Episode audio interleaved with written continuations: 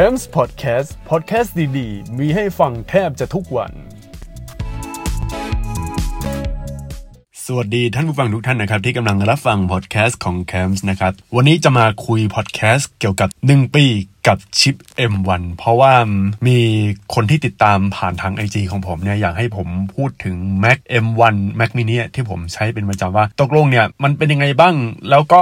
ประสบการณ์การใช้งานมันดีไหมอะไรอย่างเงี้ยนะครับ วันนี้เดี๋ยวจะมาคุยกันกับ 1 ปีนะฮะกับชิป M1 คือผมคงไม่ได้ทำแบบเจาะลึกเฉพาะ Mac mini ก็แล้วกัน แต่ว่าผมจะพูดโดยองค์รวมนะครับพูดโดยองค์รวม เพราะว่าอุปกรณ์ที่ใช้ชิป M1 มันมี2 2 อันด้วยกันของผมนะ คือ Mac mini M1 และ iPad Pro M1 ตัว 12.9 นิ้วนะครับ แล้วผมจะเล่าแบบว่าถ้าการใช้งานพวกประสบการณ์เนี่ยอาจจะไม่ได้เจาะลึกอะไรมากมาย แต่ว่าถ้าจะเป็นเรื่องที่เจาะลึกจริง ๆ ก็คือเรื่องของไทม์ไลน์ไทม์ไลน์ตั้งแต่การเปิดตัว M1 อะไรพวกนี้เพราะว่าประสบการณ์ส่วนตัวของผม มันยังไม่เยอะมากมายนะครับ มันยังไม่เยอะแบบโคตรอะไรอย่างเงี้ยนะเพราะว่าจริงๆเนี่ยล่าสุดเนี่ยตัวผมใช้ Mac แบบไม่ได้เยอะเออไม่ได้ใช้เยอะมากมาย แล้วก็ตัว iPad นะครับ iPad ผมเพิ่งมาใช้ประมาณ 3-4 เดือนนี้เองนะกว่าจะมาใช้แบบจริงจังเนี่ยแค่ 3-4 เดือน คือคือผมซื้อ iPad ตอนช่วง ไม่รู้เป็นเดือนตุลาหรือพฤศจิกา แต่มันประมาณเนี้ยผมเพิ่งมาซื้อเท่านั้นเอง น่าจะเดือนตุลานะครับเดือนตุลาเดี๋ยวเดี๋ยวผมต้องไปเช็คดูอีกทีหนึ่งนะว่าตัวผมซื้อจริง ๆ แค่ไหน แต่วันนี้เราจะมาชวนคุยเกี่ยวกับไทม์ไลน์ตั้งแต่จุดเริ่มต้นของ M1 ก่อนเลยดีกว่านะครับ จนถึงในปัจจุบันแล้วก็มีอะไรที่มันเปลี่ยนแปลงไปบ้างนะ มาพูดถึง ช่วงประมาณกลางปี 2020 ก่อนดีกว่า กลางปี 2020 เนี่ย มันเป็นช่วง WWDC ก็จะเป็นช่วงที่พูดถึงซอฟต์แวร์นะครับ เป็นของ Developer เขาเข้ามาแล้วก็มาคุยเกี่ยวกับอนาคตของซอฟต์แวร์ของ iPad ของ iPhone ของ Mac พวกนี้ว่าเราจะไปที่ทางไหน แล้วใน iOS เวอร์ชันใหม่ มันจะมีอะไรยังไงบ้างนะครับ แล้ว Mac เวอร์ชันใหม่จะใช้ชื่ออะไร แล้วก็พวกฟีเจอร์ใหม่ๆ ของ Mac มันมีอะไรยังไงบ้าง อันนี้คืองานของ WWDC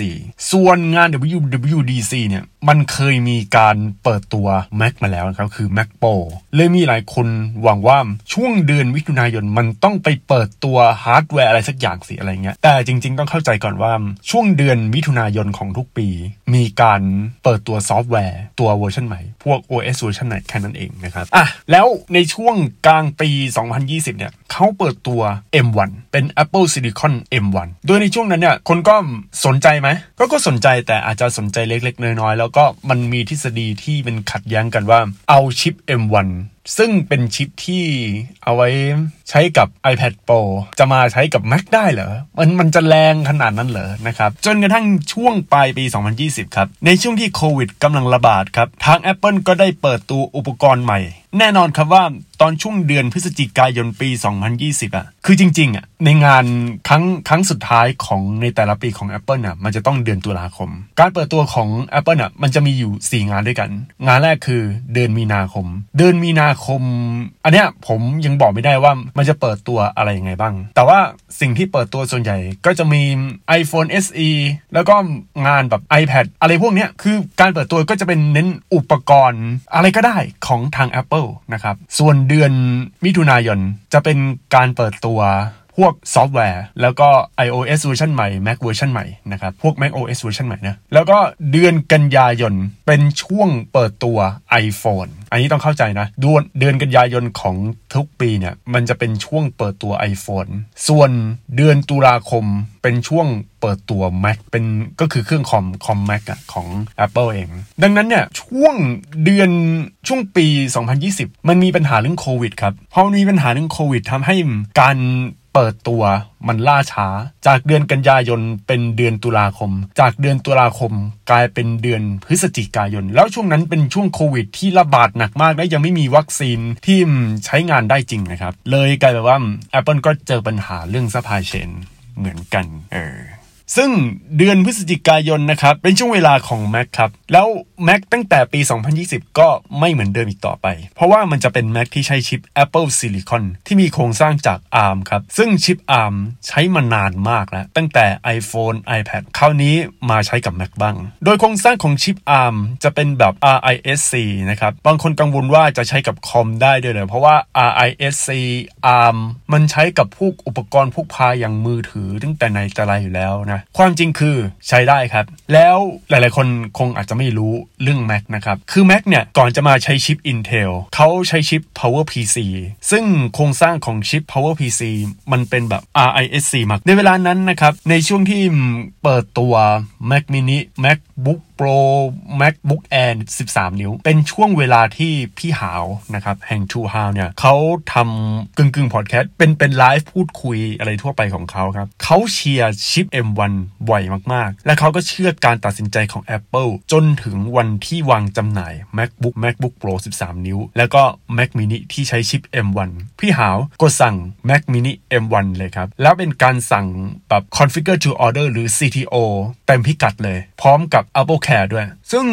การ configure to order แบบเต็มพิกัดคือ storage 2 t b แล้วก็ RAM 16 g b น่าจะเป็นแบบนั้นนะ ด้วยเหตุผลที่ Mac user ในตอนนั้นนะครับ ยังไม่กล้าสั่ง Mac ตัวใหม่ที่ใช้ชิป M1 เพราะว่าขนาด RAM ที่สั่ง configure to order หรือ CTO มีจำกัดคือ 16 g b ครับ แล้วอย่าลืมครับ พวกงานที่มันใช้งานเยอะๆเนี่ย พวกงานตัดต่อมันต้องใช้แรมเยอะมหาศาลพอสมควรเลย และแอปที่ใช้งานระดับมืออาชีพ แม้ว่าจะเขียนแอปให้กับ Apple Silicon แล้วอย่าง Final Cut Pro เนี่ย แต่ปลั๊กอินที่ใช้ครับยังเป็น Intel อยู่ และการใช้งานมันจะขัดขัดบางทีก็ใช้งานไม่ได้บ้างอะไรบ้างบางทีก็ใช้แล้วมันจอดำอะไรอย่างเงี้ยทำให้คนซื้อ Mac Chip M1 ช่วงแรกๆครับล้วนเป็นคนที่มีเงินเหลืออยู่แล้วพวกบล็อกเกอร์ชอบอะไรของอะไรใหม่ ๆ ชอบของที่แบบ เอออยากลองอะไรอย่างเงี้ยรวมไปถึงคนที่ ไม่เคยใช้ Mac มาก่อน และเป็นคนที่ไม่ได้ใช้งานระดับโปรมาก่อน อย่างผม อย่างตัวผมคือตัวผมก่อนหน้านั้นน่ะผมใช้ Windows เป็นคอมเก่าๆแล้วเป็นโน้ตบุ๊ก Lenovo โอ้โหนานนะตั้งแต่ยุคคือซื้อมาตั้งแต่ปี 2015 แล้วตอนนั้นซื้อแรมแค่8กิกะไบต์อัดสูงสุด 16 ไม่ดิมันตอนนั้นให้แค่4กิกะไบต์เองแรมแค่4กิกะไบต์แล้วก็อัพแรมสูงสุด8กิกะไบต์แค่นั้นเป็น DDR3 1600บัส1,600 มั้ง ซึ่งผมซื้อ Mac mini M1 ช่วงปลายเดือนกุมภาพันธ์เมื่อปีที่แล้วครับ เดี๋ยวรายละเอียดเรื่องประสบการณ์การใช้งานของผมจะเล่าในช่วงต่อไปครับ แต่ตอนนี้เดี๋ยวขอเล่าพวกไทม์ไลน์ทั่วไปก่อน ซึ่งเป็นไทม์ไลน์ตั้งแต่ของ M1 มันเป็นเรื่องราวของพวกสังคมเรื่องของคนใช้งาน Mac อะไรทั่วไปเลยไม่ได้เกี่ยวข้องกับตัวผมโดยตรงนะครับ แต่ดูเหมือน Apple ครับทำเอาเซอร์ไพรส์ผมอีกครั้งหนึ่งครับ เมื่อเดือนมีนาคมปี 2021 ครับ เอาชิปที่ใช้กับ Mac ไปใส่ใน iPad Pro 2021 และ iPad Pro 2021 ก็มีเรื่องเซอร์ไพรส์อีกครับ เพราะว่ารุ่น 12.9 นิ้วใช้หน้าจอแบบมินิ LED ซึ่งเป็นหน้าจอ LCD ที่มี backlight เยอะมาก ๆ ความจริงก็คือชิป M1 ก็ไม่ได้เป็นชิปใหม่อะไรตั้งแต่ไหนแบบโอ้โหเป็นนี่คือนวัตกรรมใหม่นี่คืออะไรอย่างนี้ มันไม่ใช่ขนาดนั้น เพราะว่ามันเป็นชิปที่พัฒนาต่อจาก Apple A12C Bionic หรือถ้าเรียกพวกแบบ บล็อกเกอร์หรือว่าคนทั่วไปเขาเรียกอะ ก็จะเรียกว่า Apple A12Z Bionic เออเพราะรูปร่างของชิปผม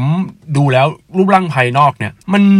มันเหมือนกันเลยครับ เหมือนกันกับ Apple M1 เลยดังนั้นการแยกชิปเป็น M Series เพื่อให้ชัดเจนยิ่งขึ้นว่าเป็นชิปที่ประสิทธิภาพสูง และเน้นใช้งานกับ Mac ไปเลยนะครับ แล้วโดยปกติอะพวก M1 อะไรพวกนี้เนี่ยคนที่ซื้อก็จะเป็นพวกคนทดลองอะไรอย่างนี้ใช่ไหมครับ แต่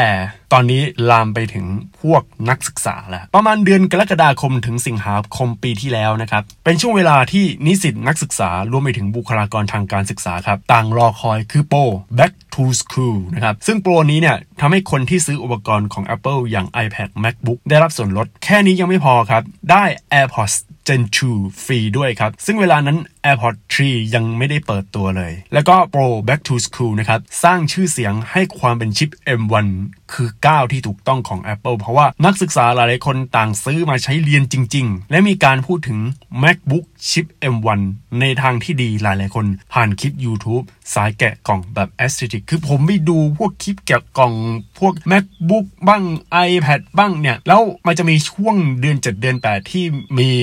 keyword เขาว่า back to school นะครับผมไปดูหลายคนโอ้โหครับ เด็กยุคนี้รายได้ดีนะครับคือคือพ่อแม่รายได้ดีอยู่แล้วงานแล้วก็ให้ซื้อให้ลูกก็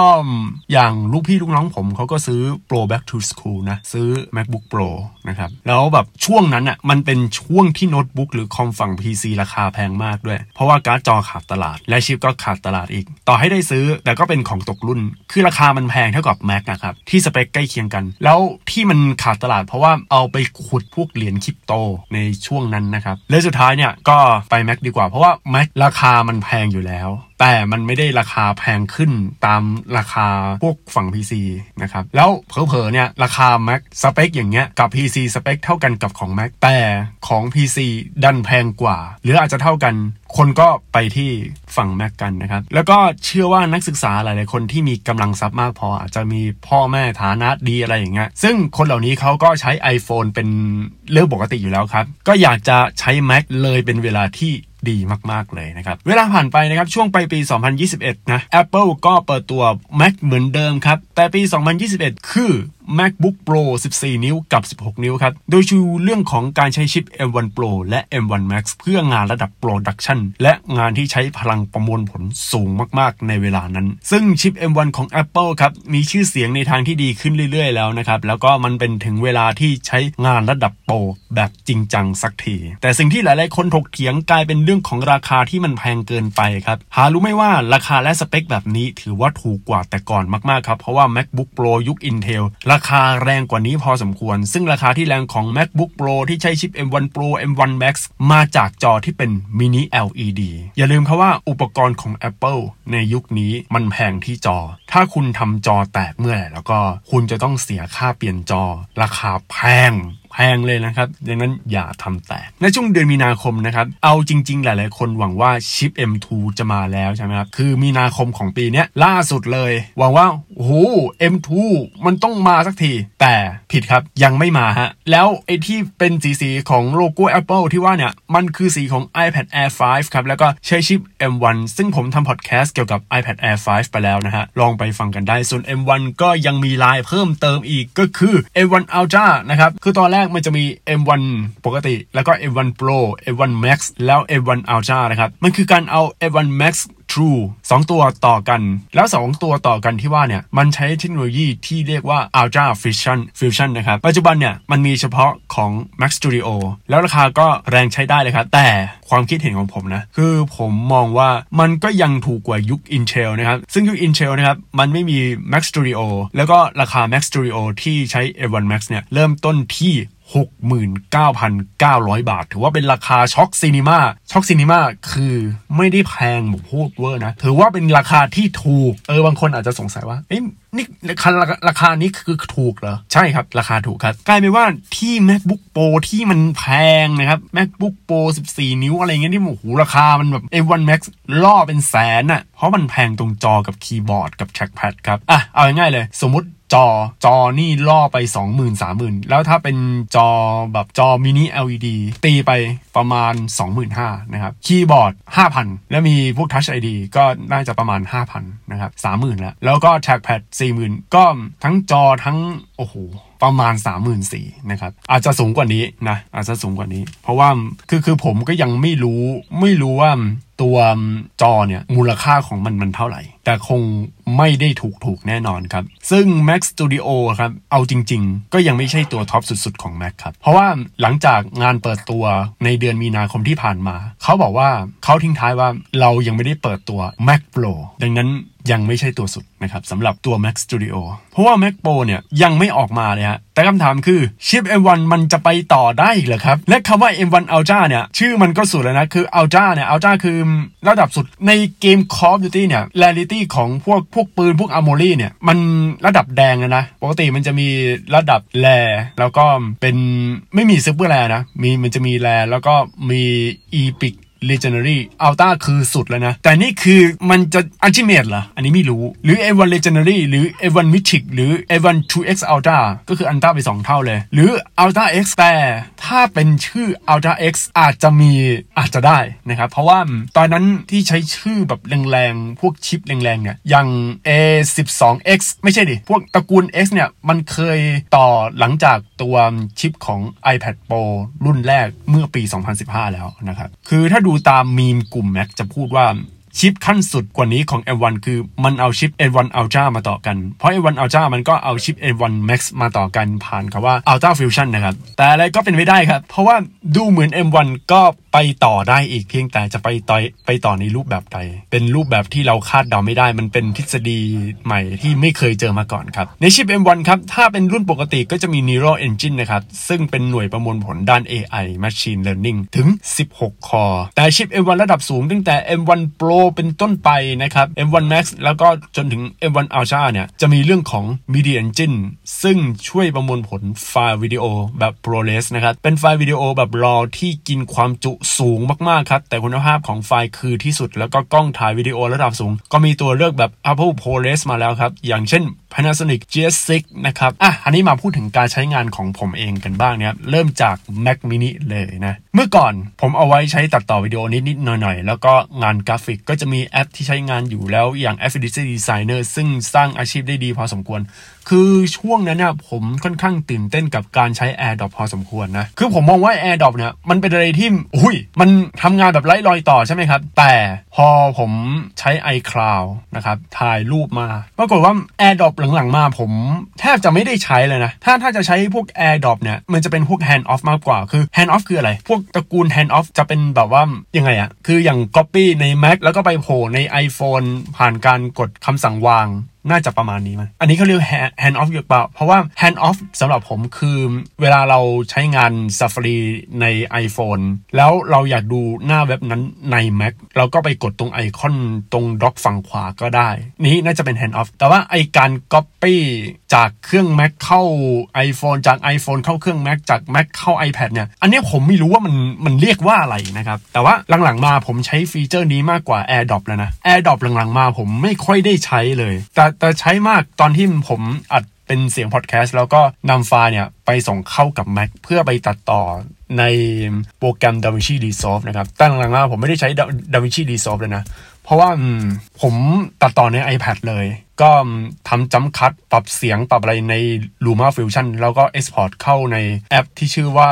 Anchor นะครับเป็นแอปทำพอดแคสต์ของผม ความเร็วในการเปิดโปรแกรมนะครับ ถ้าเป็น Universal หรือ M1 Native นะครับ เปิดเร็วมากครับ แล้วก็แอปหลายแอปตอนนี้ก็เปลี่ยนมาใช้แบบ Universal กันเยอะมาก ๆ เลย มีเพียงไม่กี่แอปที่ยังเป็น Intel แล้วก็ต้องรันผ่าน Rosetta 2 อยู่ ก็อย่าง OneDrive Discord OBS Messenger Streamlabs AVerMedia Microsoft Teams ก็ด้วยนะครับในการเคลื่อนย้ายไฟล์ครับทำได้รวดเร็วมากเลยหลังๆมาเนี่ยเราเน้นพิมพ์มากกว่าโดยเฉพาะสคริปต์ทำพอดแคสต์นะครับเรื่องของการเล่นเกมนะครับถ้าเป็นเกม Apple Arcade เล่นได้ลื่นเลยครับไม่สะดุดส่วนเกมอื่นๆ ไม่ได้ลองนะครับเพราะว่าปกติผมก็ไม่ได้เอา Mac ไว้เล่นเกมอยู่แล้ว ส่วนข้อสังเกตเพิ่มเติมนะครับเรื่องการฟังเพลงนะฮะปัจจุบันนะครับ Mac OS Monterey นะครับรองรับ Specialized Stereo แต่ต้องฟังผ่าน YouTube ผ่าน Safari เท่านั้นนะครับ ถ้าเป็น Apple Music ของ Mac ยังทำ Specialized Studio ไม่ได้นะ อันนี้มันมีปัญหาตรงนี้แล้วก็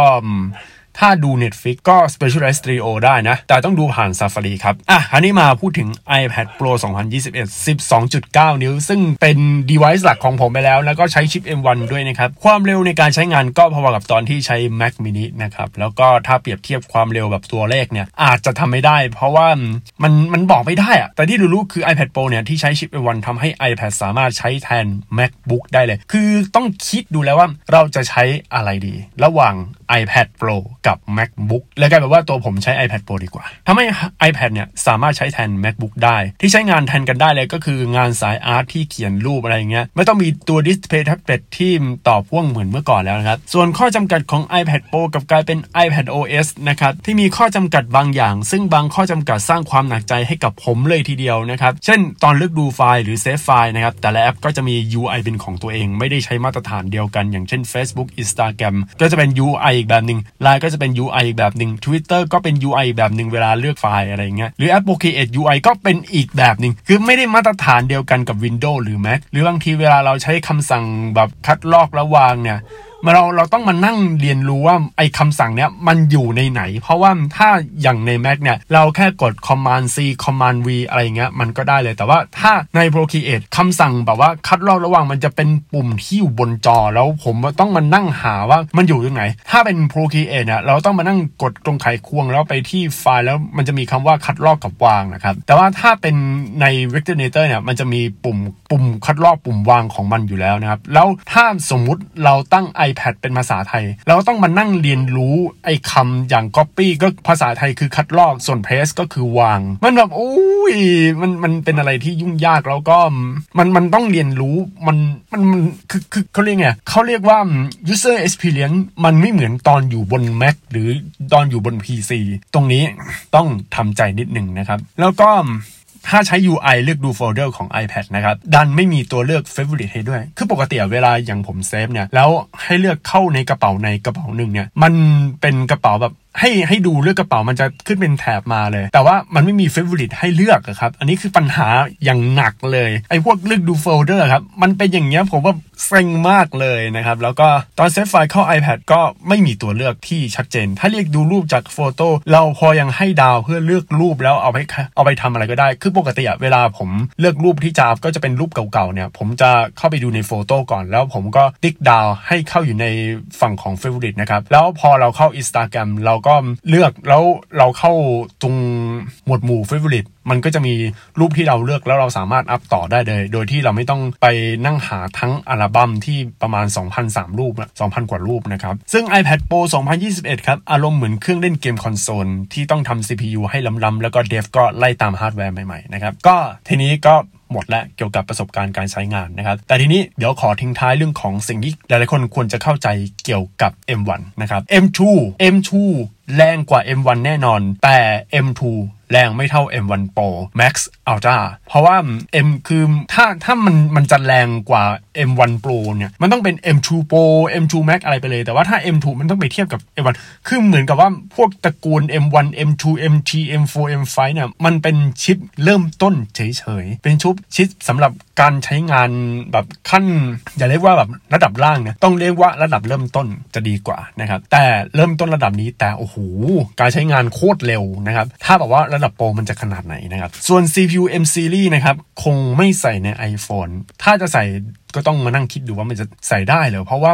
มันก็มี ACD อยู่แล้ว แล้วก็ iPhone มันต้องเน้นเรื่องของการประหยัดพลังงานอยู่แล้วด้วยนะครับ เพราะว่าการใช้พลังงานค่อนข้างสูงกว่าพอสมควร แล้วก็ในยุคนี้เนี่ย iPhone ที่บอกว่ากินแบตเตอรี่แบบแบตหมดเร็วเนี่ย มันเป็นคำในอดีตไปแล้ว เพราะว่าเดี๋ยวนี้ iPhone เขามีเรื่องของการจัดการพลังงานที่สูง ลองไปดูพวกไอไอโฟน Pro 13 13 Pro นะครับ iPhone ถ้าเรียกแบบสากลหน่อยก็เรียก iPhone 13 Pro อะไรพวกนี้เนี่ยที่มันมีเรื่องของ ProMotion ProMotion เนี่ยมันเป็นการเลื่อนที่ถ้าเราไม่ทำอะไรเลย มันก็จะ force แบบว่า frame rate นิดนิดหน่อย เลยกลายว่ามีการประหยัดพลังงาน ตรงเนี้ยมันทำให้แบตของ iPhone ถึกกว่าเดิม ถือว่าเป็นเรื่องที่ดีนะสำหรับระดับโปรนะระดับพวกแบบ iPhone 13 Pro หรือว่าพวก Max อะไรพวกนี้นะครับ ก็หมดแล้วสำหรับพอดแคสต์เกี่ยวกับประสบการณ์การใช้งานของอุปกรณ์ของ Apple ทั้ง Mac mini และ iPad Pro ที่ใช้ชิป M1 นะครับ ไปก่อนนะครับ สวัสดีครับ c a m p s Podcast พอดแคสต์ดี ๆ มีให้ฟังแทบจะทุกวัน